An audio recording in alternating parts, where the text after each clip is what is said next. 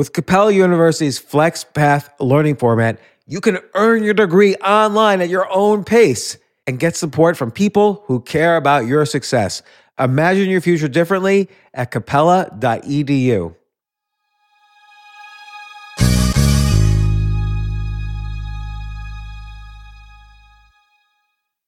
Luxury is meant to be livable. Discover the new leather collection at Ashley with premium quality leather sofas, recliners, and more, all built to last. No matter how many spills, scuffs, or pet related mishaps come its way, the leather collection at Ashley is made with the durability you need for the whole family. Shop the new leather collection at Ashley and find chairs starting at $499.99 and sofas at $599.99.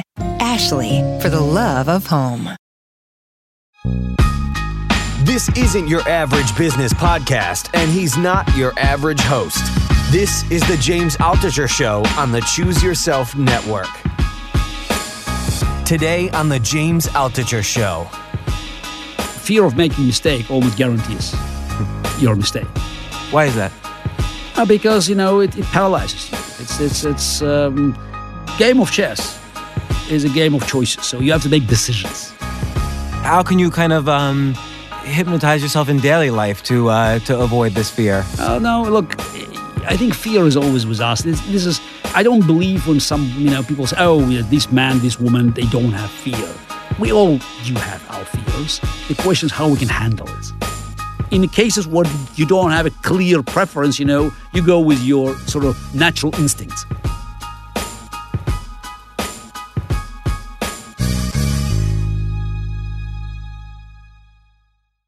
I want to do a brief intro here.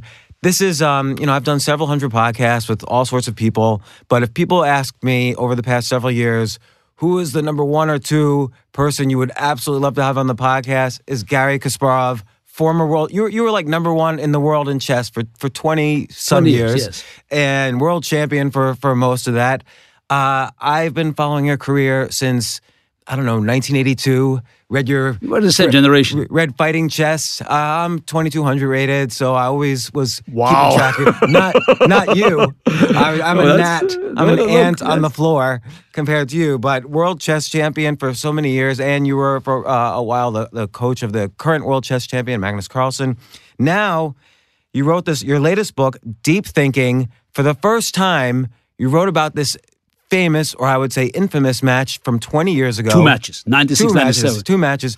Deep Blue versus you was the first time uh, a computer, and this one was owned by IBM, first time a computer beat the world chess champion in a match. And ever since the computer was invented, it was kind of considered iconic that if a computer could Kind beat holy chess- grail. Holy yeah, grail. Yeah, it was the holy grail. If a computer could beat the world champion in chess, then there's AI. And you were there. You were you were the world champion at the time. I was the Holy Grail. You were, you were the holy grail.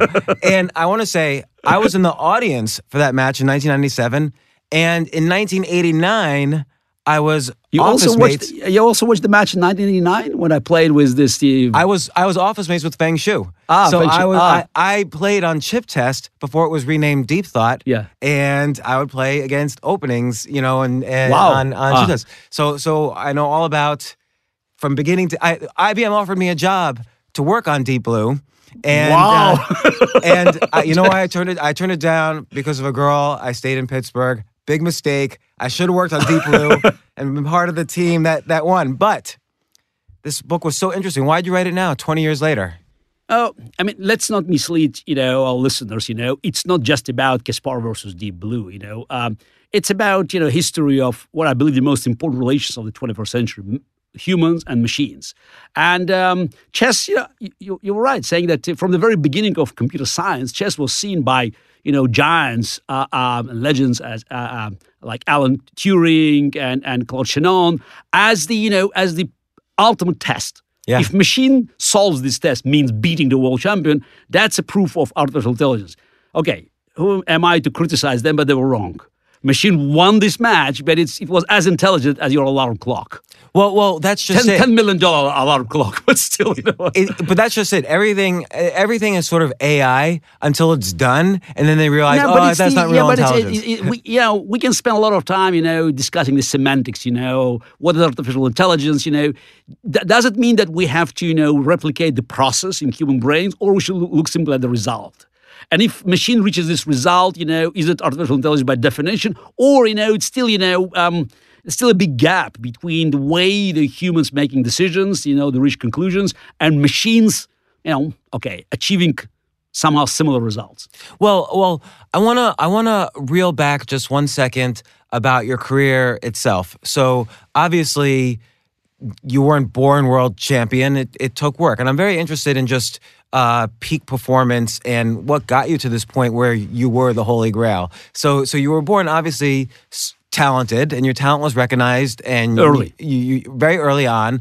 Um, but what then separated you out from, let's say, your your peers who may have been just as talented? Like, what do you like? Just what would you say wait, wait, wait, wait, to? wait, slow down. I mean, is you know, as talented is probably is, it, it's, a, it's, a, it's a stretch. no, I get. I was I was lucky. You know, I was born in a family uh, uh, where you know chess uh, was kind of part of culture. So Uh-huh. my father and my mother they they usually spend their their, their winter nights, you know, looking at the newspaper. Uh, chess sections, you know, solving problems. So uh, a few other relatives, you know, they play chess again at amateurs level, but chess was there, as in many, you know, um, intelligent families uh, in the Soviet Union. Uh, and also, I was born in the Soviet Union. So when the talent was discovered, you know, I had an opportunity sort of to learn, you know, uh, to be taught by, you know, semi-professionals, then professionals. So the the, the, the framework for, for my talent to be discovered and and and uh, uh, to be polished, you know, was there. Uh, so that's that's you may call luck.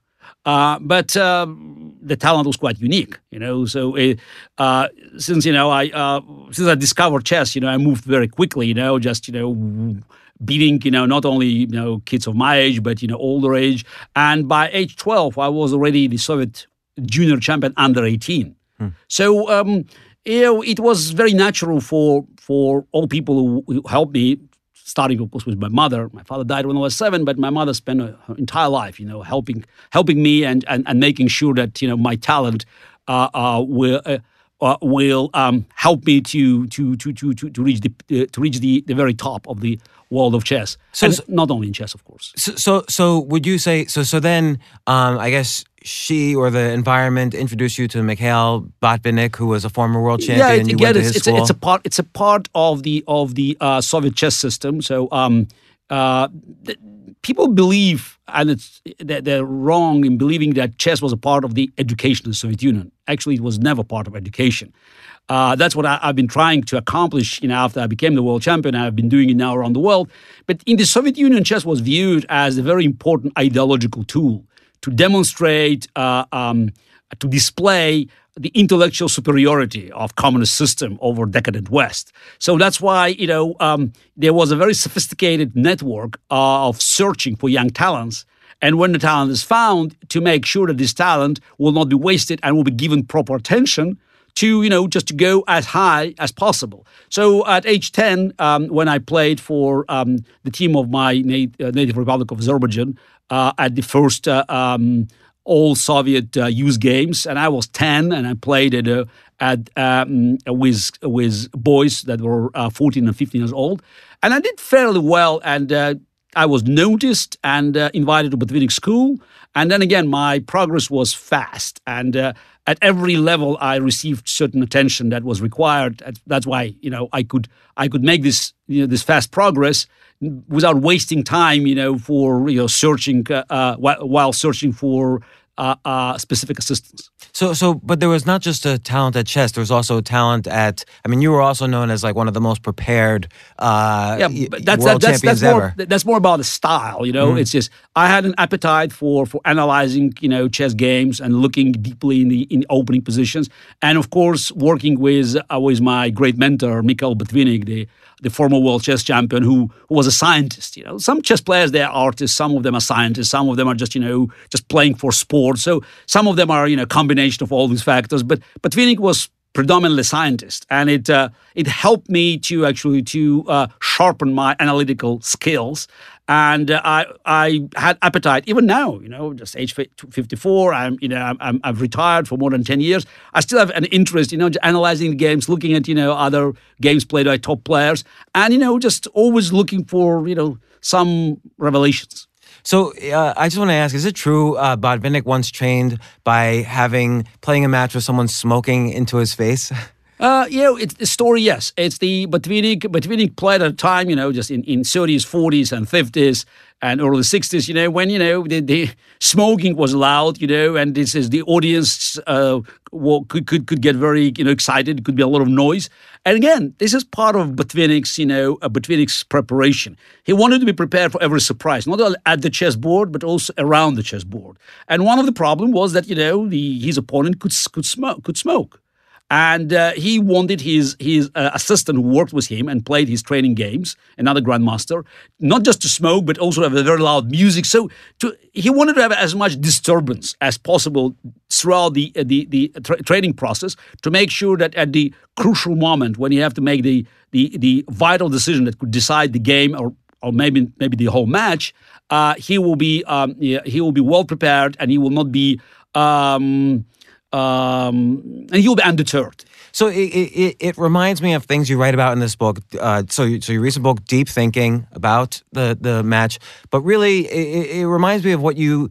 Uh, when you describe the games, you don't just describe the games. You seem to also describe the whole environment around the match. So, so what is a computer? How do you play against a computer? But you didn't. That's not the first time you've done that. Obviously, your first World Championship match against Karpov was very much I have to ask about this. You were down what four zero five zero, and then you started this ingenious strategy of just drawing every game. And what was? How did you consciously shift gears at that point? And you were you were a young guy. You were 22 years old. How did you consciously shift gears? And were you scared of what was going to happen? Like what? What was going oh, through your mind? No, it's uh, it's you may call it you know survival instinct. Uh, you know, uh, you start a match. You know, I was actually 21 when I started playing. Um, I was, of course, very arrogant. You know, I believed I had to win. I, I was at that time probably as good as Karpov, but you know, being as good as the world champion is not enough because you have to beat the world champion. And I, I lacked experience of playing the world championship matches. It's a different aura, you know. There's a lot of pressure, so that's why. You know, early in the match, you know, I played very poorly. When I just looked at the games later, you know, I was horrified by mistakes I made because let's say game six, you know, I would have probably won the game, you know, finding this winning combination because it was my eyes closed, you know. But at the board, you know, when you have all this pressure, you know, and just you look at these these options, you know, the clock is ticking, you know, it's you know, it's mistake after mistake, you know. And Karpov was know, very good, you know. He was, you know, um, you may call him like, you know, a cleaner, you know. He just every mistake, he just grabbed, you know, he grabbed all these chances. I've been throwing them, you know, you know right, left, and the center. And Karpov was very good in picking them up. So, you know, after game nine, it was a 4-0, and I just realized, you know, just two more, two more bad days, you know, because the match was played until till, one, till six. Till yes, until one one player, you know, would have won six games. So I mean, what could I do? You know, just uh, uh, either you know you could just try to uh, to, to rush, you know, let's die, you know, as a hero, but just, you know, maybe win another game. But I thought, why, why not, you know, I mean, let, let Karpov win, you know, why should I rush, you know, why should I, you know, open up, you know, when you attack, you know, obviously you offer more opportunities for your opponent to, to, to, for counterpunch.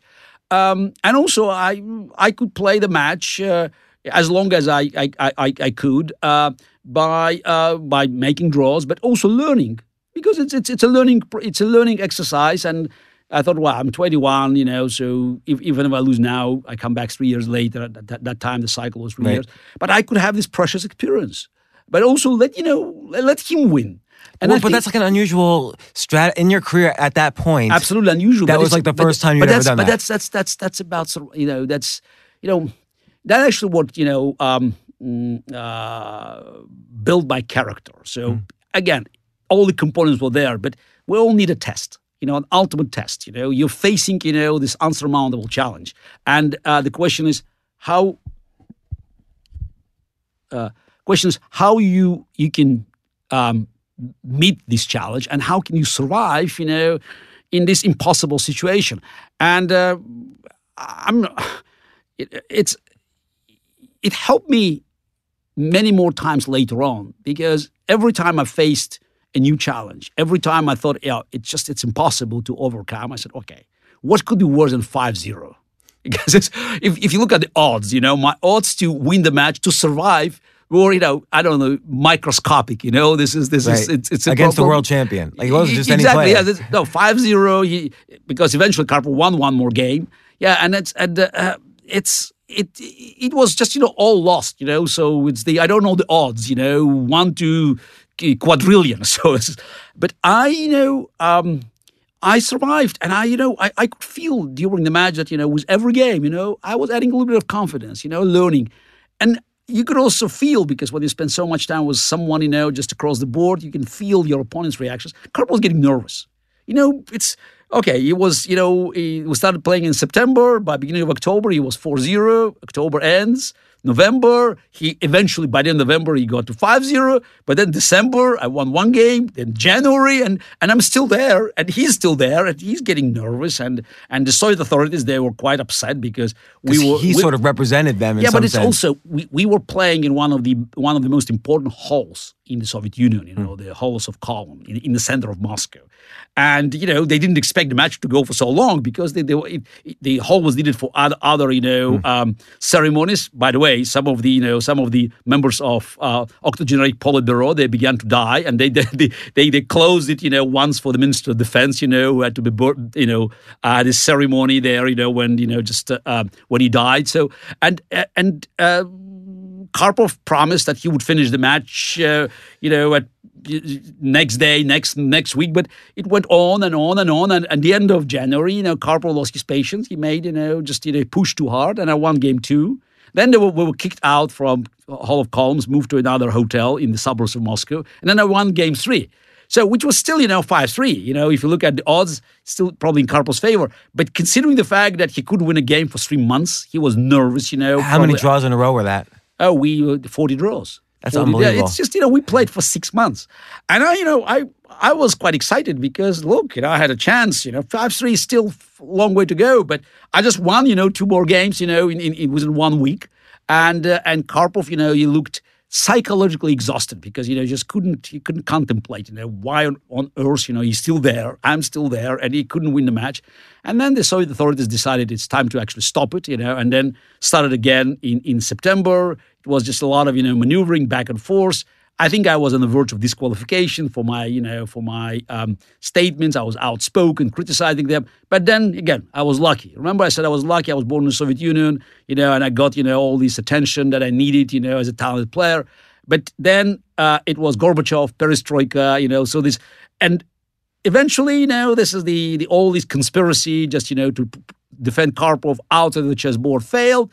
And I remember, you know, well, after meeting one of the top uh, authorities, you know, in the, in, in the Central Committee of Communist Party uh, in August 1985, I came back to our residence in Moscow. I said, "Mom, mom, great news! Now I can beat Karpov. Then let me win the match." So basically, said it's it's it's it's not for us to inter- to interfere. You play the match. You know who wins. That's it. You know that's so be. They actually told you that. Yeah, yeah. That's tell me that that's that's no longer you know the interest of the of the of the um, Politburo of the Communist Party. We are both Soviets. Uh, there's still, you know, Karpov had a lot of support even in '86 as uh, when we played the rematch, and even in '87 because you know they had so you know um, such a deep-rooted support among KGB and, and Soviet authorities. But you know, I, I I was already a world champion after I won in '85, and I could, you know, um, I mean, I could afford more than was uh, that that that uh, would be allowed for an ordinary Soviet citizen. So, so, but, but doing forty draws in a row against uh, who was then the guy who was then the world champion. That's not an easy thing to do either. Like, how do you kind of put yourself into a mindset? Okay, I'm just not going to try for it. I'm going to go for a draw. No, but it's yeah, you play safely. You know, again, it's the it's something that inside of you. It's either you can do it or you cannot do it. But it's you have to survive. You know, and trust me, when you have to survive, you know, you can discover a lot of you know things that you you you, you didn't know about yourself. So it's just, and I.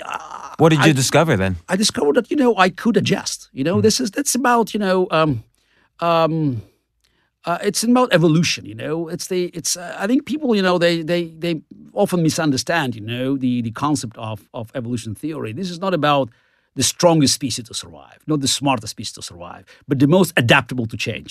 So you have to adapt. You know, there's no other choice. You know, or you die. So you- in this case, you die as a chess Right. player. You know, you will not win the match, and then you will be kicked. You know, uh, uh, mm, back to the candidate cycle. And of course, if you lose six to nothing, you know that will be you know bleeding, bleeding wound, you know, embarrassing. So you have to you know defend your chess owner. You have to defend your your integrity as the as, as a great chess player, and you know you have to adjust. Period. And I did it, and I I said I. I learned a lot about myself and about my ability to adjust. And I also, I would point out that you know, in two years later, uh, when we played another match, the the the, the fourth match, because I the, the, we we're talking about the first one, then we played the second. I won the second match. Actually, the, in the last game, game 24, because no more unlimited matches. They they already limited with 24 games. Um, I was uh, Karpov was trailing me one point, 12 to 11, and he had to win the last game. And then in case of tie, you know, the world champion, you know, retained the title. And he failed. He lost again. In 87, it, the roles were reversed. You know, I was trailing because I made a terrible mistake in game 23. I lost it. And I was trailing one point. I had to win the game to retain the title. And I did it. And again, it's the, it was it was a pure psychology. Karpov in Moscow tried to attack, you know, because it's one game. He played, it was white pieces. He had to attack. He tried very hard, but, you know, I defended and eventually, you know, counterattacked and won. Now I had a totally different strategy. I thought, oh, maybe my best chance because it's it's after ten weeks of playing. You know, you have one game, you have to win. You know, uh, otherwise, again, you you you you you you lose everything that you gain over these years. What can you do with Karpov? So he expects you to rush, to attack you. So why don't you play slowly? You know, just and just keeping keep keep keep going. You know, just uh, because he's he, he wants crisis and you don't give him this, this this pleasure. You know, the crisis is being postponed, protracted. You know, and and he, he was looking for some kind of you know simplification, and he just you know exchanged one piece, and positions was getting a little bit worse. So he has been trying to force a draw. In, it's not me trying to force a win, but he's trying to force a draw, which you know oh, you always make concessions because you just you, you're you're in a rush, and eventually you know he um, he gave me a good winning chance. I missed the chance, but in the time trouble, he missed the chance. The game was adjourned, and it was a 50-50 call. But again, he failed to defend position, which probably was defendable. But I remember, you know, when because at that time we had adjourn, adjournments. You know, we we adjourned the game. We played the next day. I had an end game with one extra pawn, but as I said, you know, it was defendable. And um, and I remember I was there at stage you know, a couple of minutes earlier, and then Karpov walked in, and I looked at his face, and I knew already because we played so many games. I knew already looking at his eyes that he he didn't believe he could save the game. Hmm. So just you know, it's it you know he, he was doomed. You know, it was it was written all over his face. So I, I always wonder about this in, in every field, like chess, tennis, golf. The difference between number one and let's say number 20 is how much of that is psychology? Because obviously, anyone who's 20th in the world is an incredible player in their field. Um, but but what you described there, you described the whole match in terms of psychology, or not the whole thing, but a lot of it. Yeah, but we're talking about psychology of between the two world champions, Right. Of players of the same status, uh, and uh, you know, there were some great players in, in in chess history that were so close but never made it. But you know, um, I I wouldn't I wouldn't even have this this this this this uh, uh, drawing line, you know, between one and twenty. I would say it's probably it could be between one and five. One and five. So this it's it's it's it's it seems that it's so close. But now just look at the current, you know, the uh, ranking in the world of chess. It's Magnus Carlsen. And then you look at, at, at the generation of players that's of his age or older, he's just he's totally dominant. The only threat comes from, you know, from a younger player. So I would say it's uh, uh, Fabiano Caruana or Wesley Saw. So this is the two younger players, and it's and it's it's still not clear whether they can beat him. I think there's there's a chance, but you can see that is this the world champion is just it's more than just you know it's the first among equals. You know the somebody who is there. You know, and there were only 16 world champions. We had the you know the uh, the longest uh, recorded history of the official title among any other sport since 1886 and there were only 16 world champions. That tells you that it's it's the title is more than just winning one one match, you know, even one tournament. The title is is about bringing something new into the game of chess. You can look at every of these world champions, and I wrote about my great predecessors, about 12 Great world books, champions. by the way. Yeah, yes, 12 world champions uh, before me. Um, and I wrote about my, all my matches with Karpov.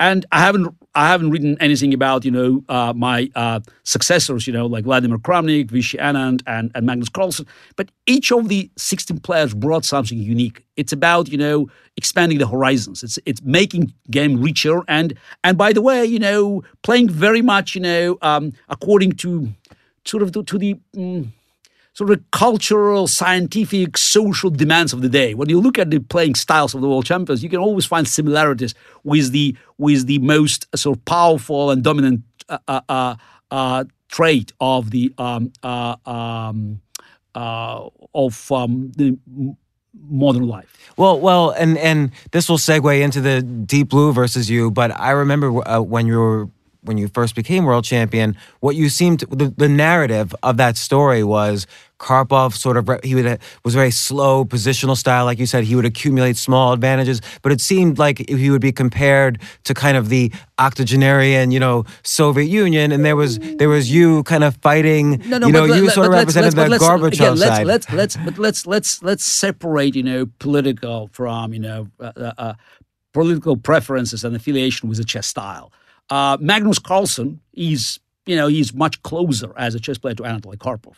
So when you look at the style, and uh, that's why our cooperation with him was so successful. So for Magnus, I spent more than a year with him when he was just you know just about to make this sort of the final jump, you know, uh, um, uh, leap uh, uh, forward, you know, just to uh, he was number four, five, you know, close just to become number one. And uh, what helped, you know, um, him and what was why, why this cooperation was so productive is that he could learn from a player that had a totally different view. Uh, of of of the game of chess, so just it's like I looked from different angle. He could learn from uh, not from Karpov, who could be, you know, similar to the way he thought, Magnus Carlsen, but from Garry Kasparov, who, you know, looked at the position and always had a sort of different idea how you can. like, what's a type of different idea? Like, like No, broadly uh, broadly that, you know, is this, is it's in, in most of the positions in chess, you know, it's you have to make a decision based very much on your preferences. You know, it's the, it's, it's not forced win or forced draw.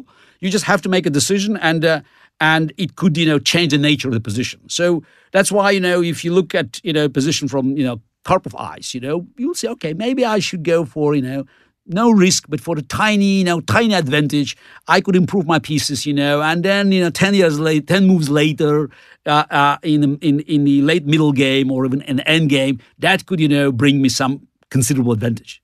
Now, if you look from, you know, my perspective, say, okay, uh, maybe I should take a big risk, but maybe I should go with, you know, with with the sort of big machete, you know, so just attacking immediately. By the way, it doesn't mean that players like Karpov will not attack or I will not look for you know small advantages to be accumulated. But it's just in in in, in it's it's in in cases where you don't have a clear preference you know you go with your sort of natural instincts. Because you always try to create position and that's yeah by the way it's that what you know connects us you know to to, to the computer matches this. It's the um the way we play you know it's the um we always you know uh if you have to- two top players two world champions playing each other the winner will be the player who succeeds in forcing his opponent to play the game, which is you know more more of of his kind. That's why I lost to Vladimir Kramnik in 2000, year 2000. I was as good as Kramnik, you know, in in in, in, in the years after after my defeat, we played. He never won a single game against you stayed me. number one in the world Yeah, I stayed number one in the world in ranking.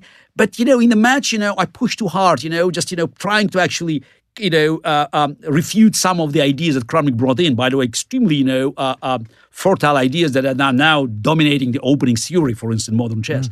Instead of you know just you know changing changing the, the, the, the gear, so I uh, Kramnik was more flexible. So I was well prepared on ninety percent of territory, but he found this ten percent, you know, little island, you know, and I, you know, okay, you may call it stupidly, but it's probably arrogantly. I wanted just to actually to demonstrate that I could actually beat him at this at this you know tiny piece of territory instead of trying to actually drag him into sort of the um into the wilds. So so so this does segue into the Deep Blue match because that was very much a match where Deep Blue just in its hardware could could outplay you at your the best version of your game, the tactical side, the fighting side of your game. Like you you were nervous about getting into a, a highly tactical affair with it when the, even though that was your style. Oh, absolutely. It, it forced you to play a it's different a, style. It's a very, it's a, it's, it's a very important, very important observation. So I just for for the audience to understand that, you know, uh, I was, you know, I was at disadvantage because my favorite style, you know, was not, you know, the right approach against the computer. So against the computer, you have to play what they call anti-computer chess, which means, you know, being a defensive, you know, actually waiting for a machine to attack to create weakness and then to counterattack. That's not exactly, you know, how Garry Kasparov played his his best games. Uh, but but before we move into the match again, I want to emphasize that the the book is not just about the match. This is the it's probably you know um, it's a hook for the audience. You Sure. know, uh, also obviously the publisher liked the idea that the book will be released at the day, uh, the 20th anniversary of the day when the second match was was uh, um, uh, open in New York in in, in 1997. It's May 2nd, but uh, um, you know, um, I wanted also in the book to um, um, to dismantle the mythology around the man and machine and about artificial intelligence because now all we hear is either some utopian views oh fantastic phenomenal blah, blah, blah. it's just you know it's it's all going to be great but more likely now we hear these dystopian views you know it's just coming from great minds like you know Stephen Hawking or great inventors and and doers as Elon Musk oh Right. It's, almost disturbing what they're saying, but go ahead. but Sorry. exactly, this is and it's and it's it it it um uh it connects to people's minds because of you know we're a generation that that grew up with Terminator. Now the next generation grew up with with the Matrix. It's all about the horrors of artificial intelligence actually you know stealing you know everything from us and stealing our world from us. And um and I try to also also to uh, in the book to um mm, to explain the things in, in a very simple language because some great books like you know Superintelligence by Nick Bostrom, but they're they're very sophisticated, so it's very hard to read. So I try to come up with a story that has a personal, you know, uh, component, big personal component, but also it's in, a language where, you know, which helps people to understand. Look, it's not something un- uncommon. The entire history of human race is inventing machines that are stealing our jobs. But for millennials, uh, okay, centuries and last decades, we saw machines, you know, getting more and more intelligent, but still, you know, taking over jobs from, you know, blue collar workers. Now, now they're going after white collar workers and after people, you know, with Twitter accounts. So now we say, oh wow, this is it threatens the world. No, it's this is the way the, the progress works, you know.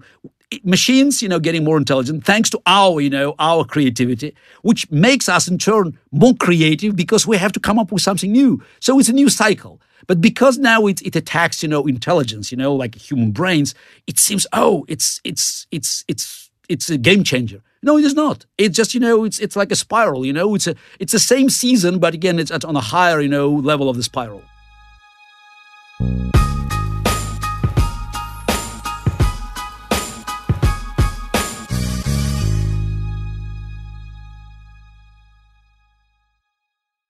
Yes, it's totally true.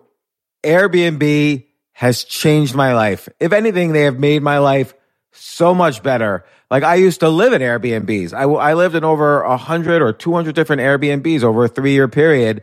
And I loved it. I love, I became a really good guest of Airbnbs and I got to know lots of hosts. So when I initially owned a house, I, of course, the first thing I thought was, I'm going to turn my house into an Airbnb because I travel a lot. So why leave my house unused when I can make a side income by letting others Airbnb my house or come to stay in my house as guests and having my own Airbnb or, or being a host for Airbnb has allowed me to do just that. And I've met other hosts. I've actually spoken at Airbnb's host conference. I think it was in 2017. I met so many just nice hosts. It's a great community. And I love, you know, turning my own home into an Airbnb. Like I'm traveling to Austin next month. My home's going to be an Airbnb while I'm away and I'll stay in an Airbnb. I'd rather stay in like a three story house Airbnb than in one tiny hotel room in, in the middle of Austin during South by Southwest. So listen, while you're away, your home could be an Airbnb. Many people host on Airbnb, but there are people who are just letting their house sit empty who've never thought about it or didn't realize their space could be an Airbnb. Hosting can easily fit into your lifestyle and is a great way to earn some extra money. So if you have a home, but you're not always at home, then you have an Airbnb. Your home might be worth more than you think. Find out how much at airbnb.com slash host.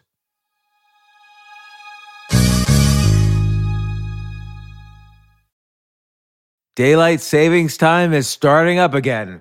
Okay, podcast is over. That's all you needed to know. But why do we have uh, daylight savings time?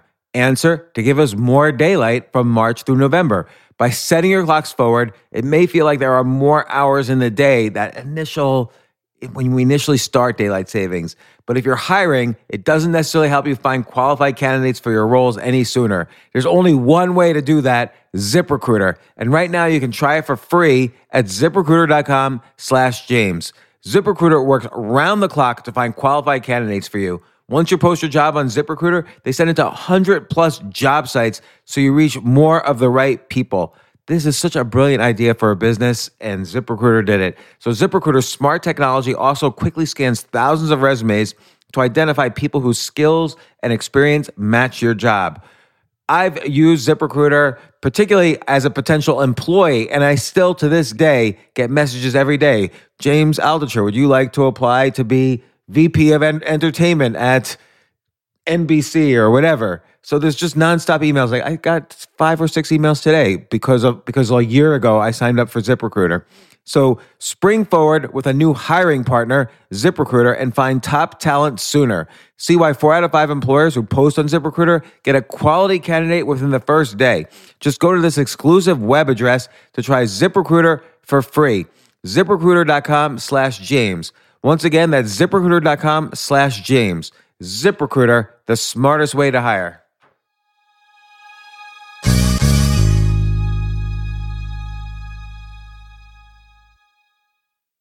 Hey, listen, men's health is important. Men act all cocky and like they don't need anything.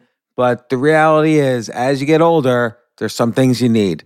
And it often feels like we're too busy to take care of our health problems. Like, I'd rather do anything than go to the doctor or the dentist or the pharmacy or whatever.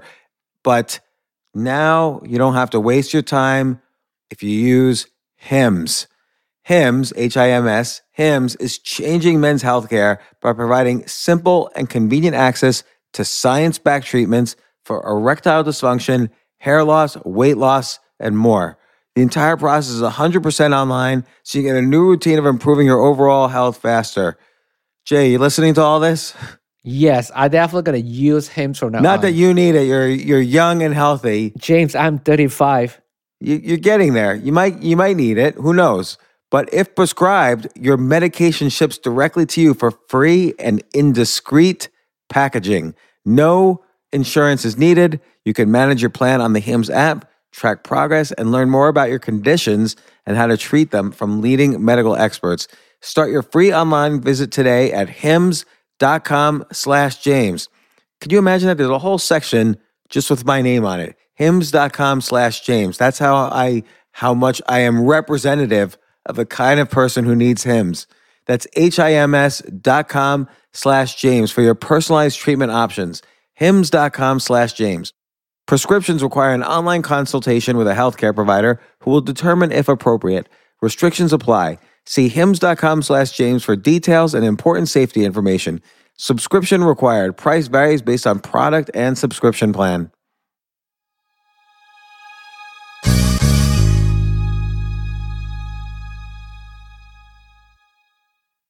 A very simple example, uh, and, and this doesn't involve AI at all, but it does involve automation, is ATM machines. Everyone thought bank tellers would go away and bank, bank branches would go away. But in fact, because of ATM machines, it became cheaper to build a new bank branch. So now there's more bank tellers and bank workers than ever. Exactly. This is so that in the book I talked about, you know, about uh, the elevators. You know, they this this the there was a union. Seventeen thousand operators. Exactly. You mentioned. And you know, but then you know, people by the way scared. You know, they were scared of you know of uh, of elevators, automated elevators that were available by the way from the beginning of the 20th century. Mm. But people still preferred you know someone to operate the elevator, as now they're afraid of driverless cars. Yeah. Uh, then what it took, you know, a, a strike in New York City. You know, that's and then you know if, when you have to you know uh, go all the way up to the Empire State Building with an elevator, you understand. Maybe you know you should you should you should uh, uh, uh overcome your fear and push the button. You know, right. so the these jobs disappear. Okay, some of them, you know, in in in, in concierge, uh, they're still working, but it's it's it's it's a it's a tiny drop of what it was before, uh, and. Um, and I think it's again, it's this is a normal development of of technology uh, if if we have something really breakthrough, something very disruptive, it means it kills jobs before it creates new jobs. But now people are not happy because they want you know new jobs to be created, old jobs to be kept. Sorry, it's not going to be this way. So that's the that's the way capitalism works. You know, that's the way the the free market works. You know, you come up with new disruptive ideas, and you know you make many industries redundant. So, so hypothetically, how do you But see new new jobs out? are being created because they're just it's a problem. Who's going to take these new jobs? You know? Right. And- So, so, so let's take self-driving cars as an example. So people theorize it could be up to ninety percent of the auto industry just completely gone once there's self-driving cars out there. How do you see it play out so that eventually those jobs kind of find their homes elsewhere? The answer is I don't know, and that's good news. I don't know. That's the that means disruptive. That mm. means breakthrough. We don't know. It's as if we knew, you know, it would not be it would not be disruptive. So that means that you know we have to get creative. You know, we have so many things that we drop because it's too risky. Maybe we have to start, you know, space exploration. Maybe we have to look, you know, under, you know, underwater, you know, deep, deep water exploration. There's so many things we stopped in 60s and 70s because we oh, maybe it's too risky. Maybe we just, you know, we can, we can be happy with, with, with, you know, small, you know, incremental improvements. Because when we look at the, at the technology that we're using today, it's okay. It's it very, it's very, it's very convenient. You know, it's, it's very handy.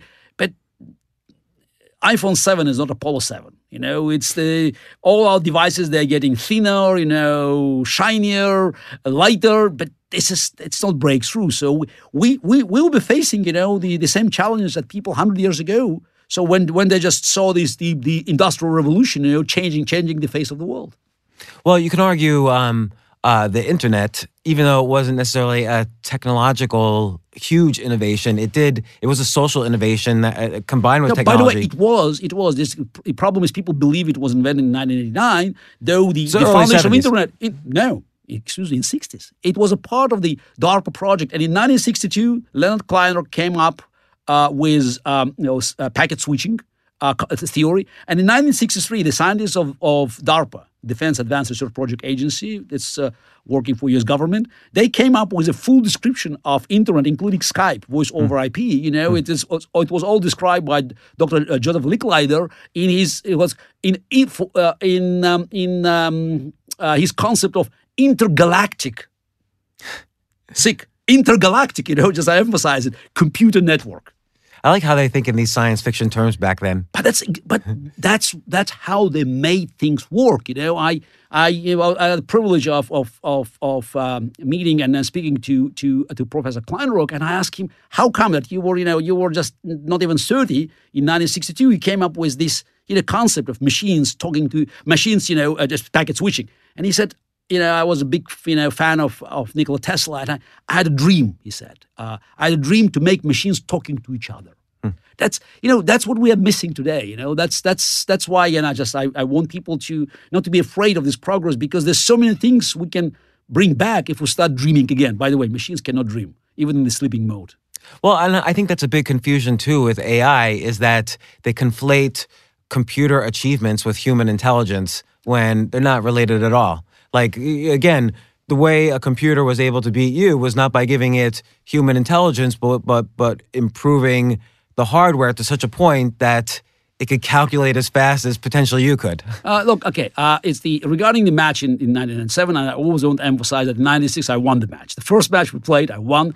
Then they made a huge improvement. I agree, and uh, and I'm very complimentary about the, the, the the accomplishment. I'm highly critical of the way corporation run the match because IBM was an organizer, you know, the Right. referee, just and obviously, you know, certain things they did during the match, they they had you know they had an effect, negative effect on on Garry Kasparov as, as as a human being. You know, just you know you because if you are you know losing self control, if you are nervous, you know, then you are vulnerable. And playing them against the machine, you know, if you're vulnerable, you're dead. So that's that's every mistake would punish. Um, Twenty years later, I spent a lot of time analyze the games. You know, now it's it's to be objective. You know, that's the I played the match very poorly, you know, way under my ability to play a match at that time. I was not well prepared. I was wrong in my, you know, anticipation of the blue strengths. I have to admit that they made much bigger progress than I, I expected. Uh, but still, you know, I think that if we played another match, the, the rubber match, I would have won. In that, it doesn't mean that, you know, it could change, you know, sort of the, the, the tide of history. It's it was already writing on the wall. So Right. this is. And by the way, you know, I lost the game one of 1996 match, and and we may say that's you know that's as important as me losing the match in 1997 because machine could have won, you know, one game. Uh, it, it, it has won one, and that's enough. You know, it's winning one game means eventually it will win. You know, more than one game, and it will win the match. And in the next few few years after 1997, there were there were other matches. Vladimir Kramnik played. I played other matches. You know, until 2003, 2004, we still could compete with with with um, other machines. They were not as powerful as Deep Blue in hardware, but they were far more sophisticated in software. They had just you know better and much much better engines. But it's it was it was like in a competition, a race against time. And today, you know, in I'm not sure about about uh, your phone, definitely on the iPad, but maybe on your phone you can have you know a chess engine that is as good and even stronger than than Deep Blue. Like I have a shredder on my phone. Of course, yeah. That's this. You know, uh, we. I, I I worked with with with my assistant, and we checked, you know, uh, the Deep Blue games on on on on on, on um, our laptops, and you could see that it's that's that's it's just the machines. They are, I don't know, that's, that's hundreds hundreds points of elo you know stronger than than, the, the blue. And and by the way there's there's some mistakes that you know that i couldn't even expect you know. The game five which is you know interesting is, is um it's it's the my last chance to win the match it was 2-2 and i i was pressing hard. Eventually the deep blue found like a miraculous way of saving the game. But when you now look at this game with a computer, you just realize that it was full of mistakes from both sides. And Deep Blue made a mistake in endgame. It's what it had, you know, both sides had rook, knight, and and and and and, and uh, four pawns. And instead of forcing a draw, at, as being shown by every engine today, within a minute, Deep Blue spent more than a minute and made a move that was losing. So it means that you know that any computer today would have just you know uh, crushed Deep Blue in in in in this in the in in this roughly you know even end game, but it's it's a drawish in a, in a drawish end game. Um, but it, it doesn't it doesn't get it doesn't change you know the the the uh, as you said it's just the um, the import the importance of the uh, uh, the importance of the match since you know they won and it's just yeah I played poorly I could have done better but it was a very important you know uh, step forward because it's it basically it reached a point you know where for Alan Turing and other you know giants of the past the story was over and we by the way discovered that it's not because it's Well, there's it always not about new, AI right? And there's always new problems. Like ten years ago, facial recognition was a hard problem. Now it's it's done. Like computers can do it. Ten years ago, Go, the game Go, was a hard problem. Now they beat the world's Uh, best Go player. Go is this. Go is. I'm not an expert on Go, so that's why I. You know, you have to be. Uh, uh, you have to be cautious in in in, in accepting my. Uh, yeah, and and and any of my Ca- statements. cautious, caution noted. Caution, yes. It's still, see, I, I, I don't, I don't have rights to speak with the same authority as, as, as of the game of chess.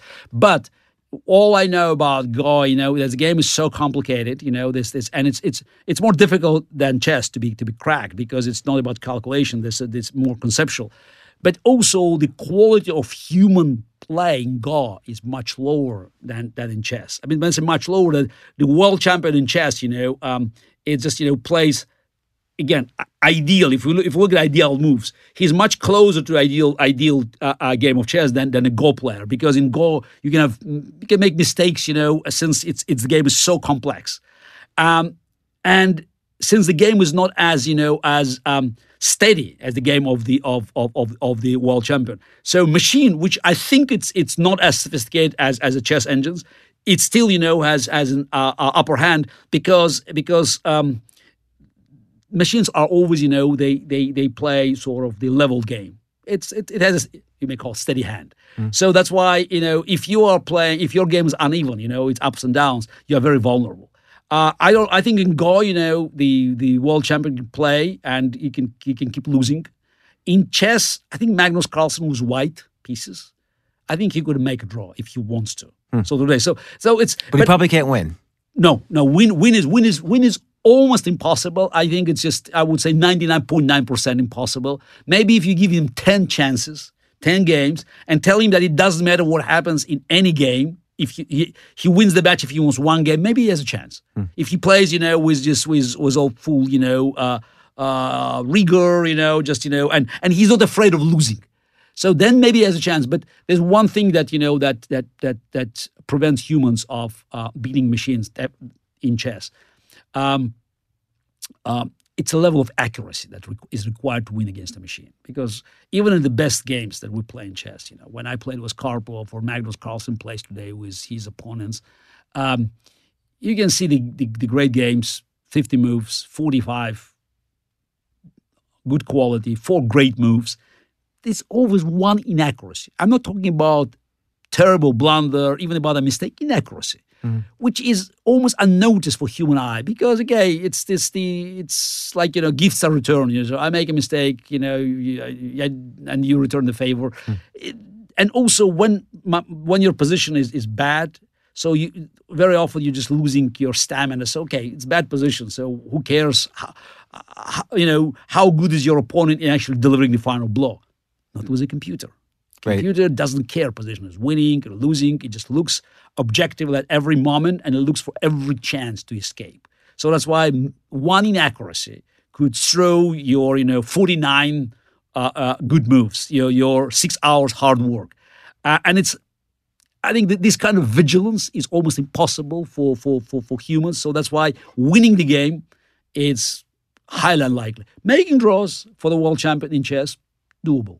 So, so you said if if you mentioned one thing though, you said if Magnus Carlsen is not afraid. So how at, at that level, world championship level, how do you kind of almost I don't want to say hypnotize yourself, but how do you kind of psych yourself up to the right persona when you're at that level of uh, playing? Now, I, I yeah, I want to emphasize again that what I said about fear, because you know, uh, fear of making mistake almost guarantees your mistake, uh, and um, Why is that? uh, because you know it, it paralyzes you. It's it's it's um, you know if you have to game of chess is a game of choices, so you have to make decisions. You know, every move is a decision. Okay, in the openings you can follow the fa- the famous lines. You know, in the end game you can just follow the sort of the the um, end game manuals.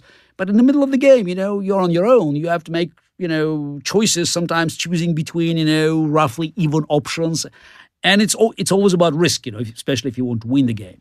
And uh, making decisions, you know, you have to be confident that your decision is good. And if you if you fear uh, that your decision is not good, if you fear that it, you know, you can lose the game, somehow subconsciously it paralyzes you. It just it it it um, inflicts a damage to to the decision making process. So that's why if you can actually remove the fear, that's why I said playing machine. Say you play, doesn't matter. You have to win one game. You, it doesn't matter if you lose nine, but just as long as you win one, you won the match. That could actually change the equation because it could, you know, um, unleash an amazing power that is inside, but it's always being, you know, restrained by our fear. I, I kind of like this. How can um I almost want to have this just walking outside, uh, you know, out the door and have that kind of power. How do you? uh, How can you kind of um hypnotize yourself in daily life to uh to avoid this fear? Uh, no, look, I think fear is always with us. This, this is it's. I don't believe when some you know people say, "Oh, this man, this woman, they don't have fear." We all do have our fears. The question is how we can handle it. Um, I don't have a special advice. So is the I do recognize our fears, you know, especially you know you, you you grow up, you have families, you have kids, you know. Fear is, is just you know it's it's it's a normal element of our life. But when you play, you know, it's the it's At that competitive level, it's a competitive level. That that's why it's impossible to play chess at my age, competitive level now, because you know you have so many other things. You know that you know your concentration not the same. You have other problems. You have fears. You know normally because you grow up. You know you have other responsibilities in your life. Well, let, let's talk about that. You you also recently wrote an excellent book, Winter is Coming, and you, you it's about uh, Putin and Russia. You've been outspoken uh, as a kind of a I don't know how you describe it, an activist Democrat in Russia against against Putin and his policies and, and many other things about how Russia is one. You even tentatively ran for president of Russia uh, shortly after you re- retired from chess. So so you know, is this more a part of your daily life now? Uh, know, my daily life, you know, is comprised of different components. So it's the it it's um, writing on my social about politics, uh, but other things as well. So also writing books. Um, it's also you know quite a significant chess component because I'm um, uh, I keep building, you know, uh, uh, and uh, um, spreading around the world. Kasparov Chess Foundation. It's a 15th anniversary that we started the first one in the United States, uh, and I can proudly say that now uh, the U.S. junior team under 18 is is the best in the world. Uh, surprise, surprise! It's just you know you you keep working with these people. There's plenty of talent, and you just find this talent, and if you you know invest your time and resources, so you you actually reach re- results similar to what was in the Soviet Union 40, 50 years ago. Um, and we have other foundations in Africa, in Europe, in Asia, in, in, in Mexico. Now we just opened one in Paris, uh, Francophonie. Uh, and, uh, you know, that takes time, you know. So I'm, I'm, I'm trying to actually, you know, build my legacy in the world of chess, you know, in bringing chess to education, but also creating a new rating system and uh, a network of competitions, bringing sponsors. So I'm not actively engaged as a chess player, but I think, you know, I have certain responsibilities of making it work. What do you think? Um, how does chess and education in general benefit kids? Because it seems like there's many benefits. What are, what do you see as? Uh... I think it's one of the one of the best tools to um, so enhance the um, the uh, modern educational system because you know we live at a time when it's much less relevant what you teach kids rather than how you do it. Because you know if we if we agree that education is about you know preparing our kids for the future life you know this is and they at age you know 8 9 10 and and and and, and as a teenagers they have to learn something that will be useful for their lives. Now how can we be sure that what they're learning today will be relevant? Because most of the professions and new professions that they will be seeking 15 years from now don't exist. And by the way we even don't know what would be you know what would be right. the most what would be at, at, at, the demand you know 15 years from now since many of the of the best paid jobs today didn't exist 50 years ago. It's so true. Just the other day i saw a job uh, a help wanted ad for a self-driving car engineer like five years but, ago, but that would have been a science fiction but job. 3D, but what about these 3D printers? You know, yeah. this is the, the, the, the social media managers. Again, this most of these sort of exist these uh, um, uh, exciting jobs today. They, you know, they were products of 21st century. So we should just, you know, realize that it's very important to actually make kids, you know, um, uh, uh, adjustable to these new challenges. So it, it, it's all about algorithms, about patterns, recognizing patterns, seeing the big picture. And chess is perfect. You know, it's all about you learning how the move that you make on the queen side could affect, you know, something that happens on the uh, on, on the king side. And also, it just, you know, it's it it's it's the best training for cognitive skills. It's you know it's it's it's a very general thing that you know helps them to absorb this information and and you know build these patterns and bridges connect things it's about connectivity so um and one more advantage it's an, it's inexpensive you don't have to build a swimming pool a soccer field you know uh, a tennis court it's you know it's a part of the of, of the classroom and it, it could be connected to computers so it's um it's it's it's, a, it's an ideal tool, and we have been very successful in promoting it. You know, in in, in the most advanced uh, uh, schools in this country or in Europe, and in the most sort of desolated areas in Africa. So the, it seems also there's kind of the the meta aspects of learning something like chess like there's a discipline like how when you were young how many hours a day did you study specifically chess? No but discipline of course and again it's, it's it's hard work but we don't it's it's you know this is you, we're already probably moving to the semi-professional side of that but if you talk about the social effect uh, you know i can tell you that in in, in places you know as i mentioned in africa you know uh, you could see the drop of the absentee rate because kids mm. are excited. You know, they go to school. They There's something exactly they play. So it's it's it has a social effect. Also, you know, uh, in many places, it's again uh, in this country or in in in other you know um, parts of the developed uh, uh, developed world, it's hard to imagine that before you actually start teaching kids whether it's in Africa or or or, or in, in many parts of Asia or Latin America, uh, especially in Africa, where we had plenty of experience because that's one of the most you know, successful foundations, Kasparov Chess foundations. And I personally traveled across the continent. I visited 22 African countries. Mm. So, uh, and I know we just it's first-hand experience. You have to convince these kids that education has a value. Because here you know, it's, just, it's the kid goes to school because his father, his mother, they went to school. Their, you know, uh, mothers and fathers went to school. So this is you have already generations that you know that know that school is is is a part of the of, of the of the routine. Now you are talking to people that you know that's that's that, that never had education as a part of the of their life. You know, so it's the most of the parents of these kids. You know, they they never attended schools, and uh, you know they God knows if they can you know they know how to write. So you just have to convince these kids that education has a value for them. So that's why anything that makes them excited is very important. You have to you drag them in. So you have to explain very simple things, you know, like up and down, right and left, you know, concept of center. So many things that we can do with chess. You know, as the as a, it's a good, you know, it's it's a colorful way of you know of entering the educational system. And then again, God knows what happens, but it's very important that they they have an appetite to actually become educated. So, so you know, eh, eh, there's a, there's also the aspect of having a coach or a teacher. So again, in education, there's there's a teacher, and you mentioned the effect you had on Magnus Carlsen. You mentioned Botvinnik's effect on you. What's the role of like if you never had a coach like Botvinnik, or if Carlsen never had a coach like you? Is there a, a cap? Like, does everybody to reach their potential? Do people need a mentor or a coach? We're talking about professional chess now. We're talking about Yes, professional, but, but but in any area, really. Yeah, but in, that, in, uh, in uh, any area, to reach your potential, you know, you need your mentor. So that's uh, it goes without saying. Even at the age, you know, at the digital age, you know, though of course we have to admit that today, you know, a young player can learn, you know, more about. Uh, um, uh, more than Bobby Fischer ever knew about chess, you know, in, in, in a year or two by just, you know, working with computer and uh, and with this very average assistant. Uh, but in order to reach your potential, especially if we're talking about, you know, someone like Magnus Carlsen, who is, you know, destined to go to the very top, uh, you need um, you need help, you know, like it's from generation to generation. That's what I learned from Botvinnik. You know, this it's the way you know he looked at the position, the way you know he analyzed it. So it, it helps. It's a very general advice. It sounds you know trivial. Oh, it's an advice, but you know it's there's, there's always you know piece of wisdom, and it helped me that I. I worked with Botvinnik, but I also, you know, was close to other great champions as Boris Spassky and Tigran Petrosian, and I learned.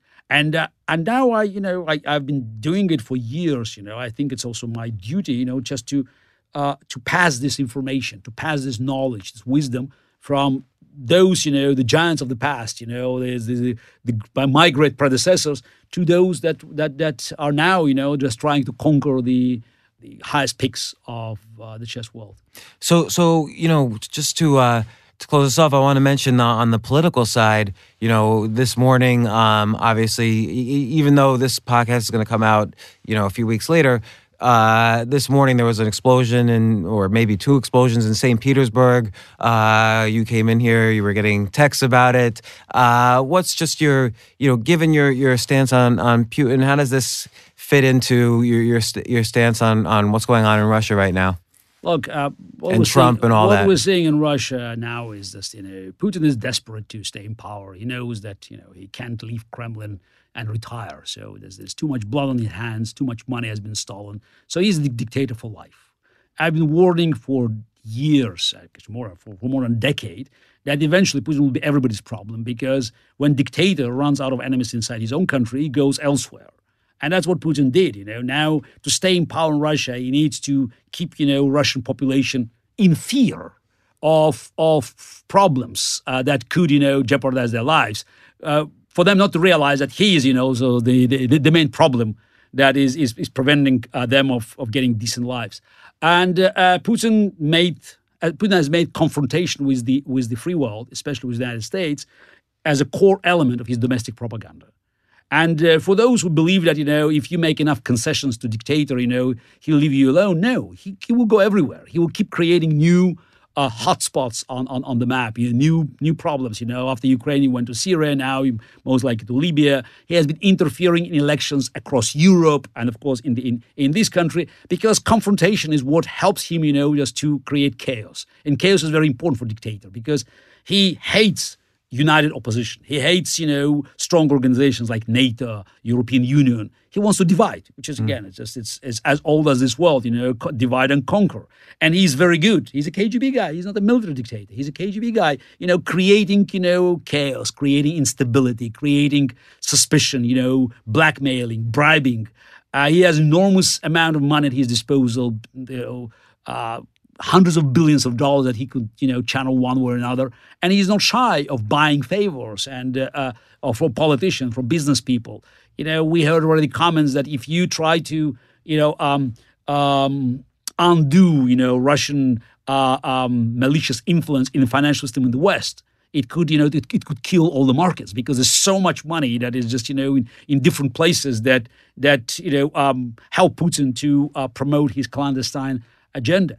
And of course, we know that KGB, you know, uh, from 50s and 60s, uh, helped different terrorist organizations. Using terror was very much a sort of KGB signature to to um, uh, promote uh, uh, promote their the Soviet agenda at that time.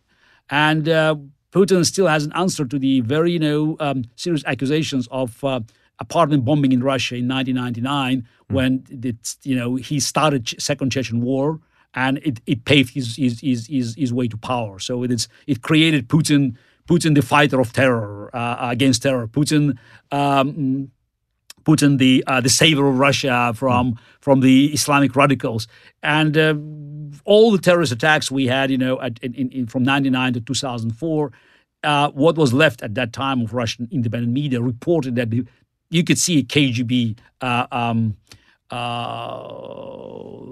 traces there. So uh, you could you, you, could see the connection. So that this uh, people who were involved, they somehow you know uh, uh, worked worked either with KGB or, or or had these connections.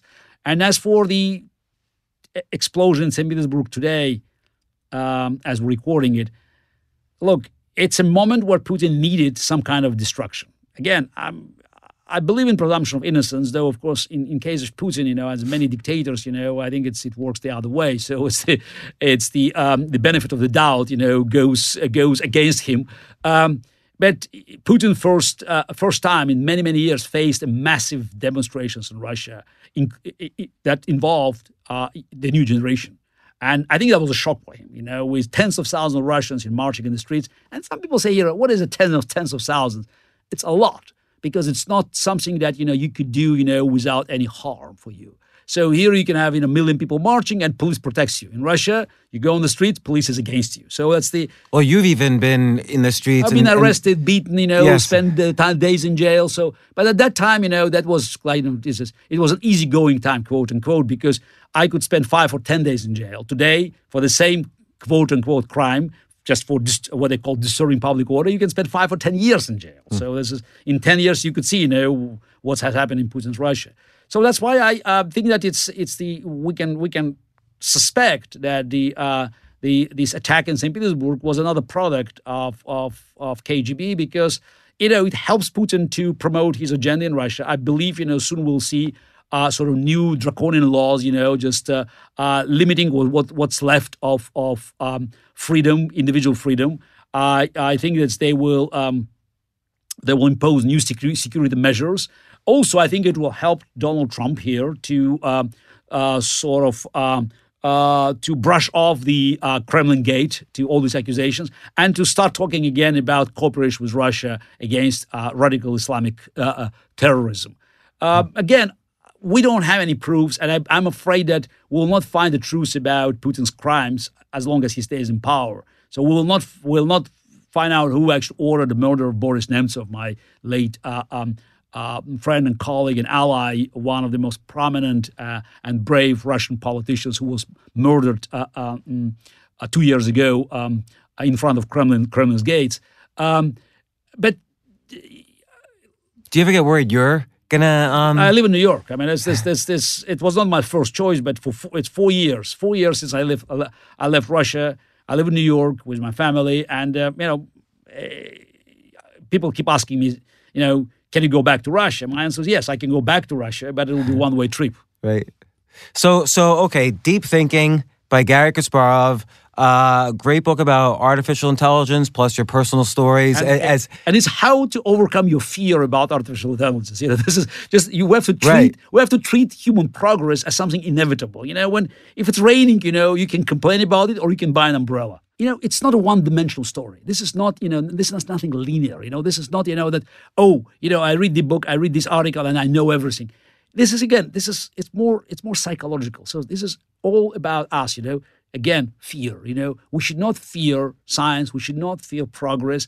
You know, even if it may threaten us directly or indirectly, you know, maybe we can lose a job, or maybe we'll not, we're not sure, you know, how we can, you know, advance uh, in some of our endeavors.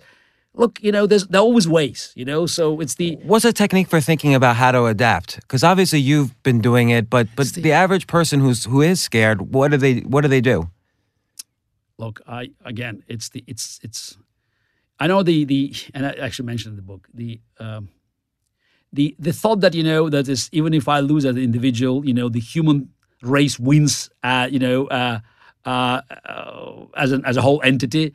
I mean, it's it's it, it doesn't warm you up. Right. I understand it, but um, you know, we are we all benefit from progress because you know we have all these devices, you know, in our pockets or in our purses, you know, that helps us to you know to learn more about the world. You know, just think for a moment that we have so much power, you know, in our hands. You know, in just ha- keeping a hand in our palm, it's it's thousand times more than the United States uh, um, had at the time when uh, NASA had when Americans landed on the moon. So with so much power, something can be done. You know, this is I don't know exactly what you can do, but there's a lot you can do because there's so much power is given to the individual, and it's very important that we are not, you know, wasting these opportunities. We are not complaining. You know, we just, you know, we should be optimistic and we should always overcome our fears. Great. Well, thank you once again, Garry, for for coming in. Deep Thinking by Garry Kasparov was a great book, and also was a big reminder for me because I just remember being in the audience, watching, and I and I and again I remember 1989 when Feng Hsu was building the predecessor to Deep Blue. I was there. mentioned- so it's mentioned in the, in, in the book also. You know, Deep Thought, 1989. I remember it well. So thanks very much. Thank you. Thank you.